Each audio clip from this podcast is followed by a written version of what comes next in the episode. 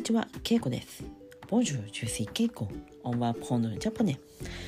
Aujourd'hui aussi, je vais raconter une petite histoire en japonais. On y va. 今日は仕事の後、私は家で韓国語のレッスンを受けました。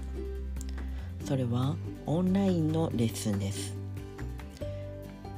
あるサイトがあり、そこで登録をすると生徒になったり先生になることができます。そこで私は韓国人の先生を見つけました。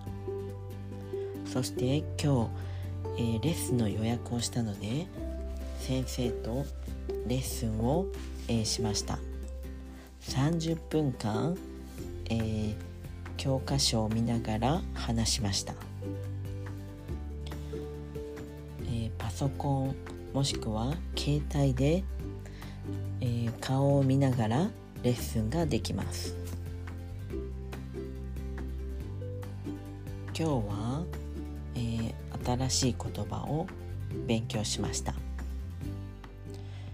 ネイティブの人の発音を聞きながらいろんな単語を勉強できるのでとてもいいと思います。本で勉強すると発音はとても難しいと思いますが、やはり先生と、スカイプを使ってオンラインで話すと、本当の発音やイントネーションがわかるのでとても役立ちます。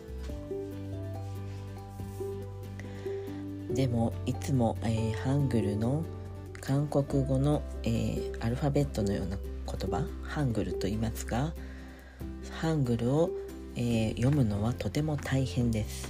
難しいです。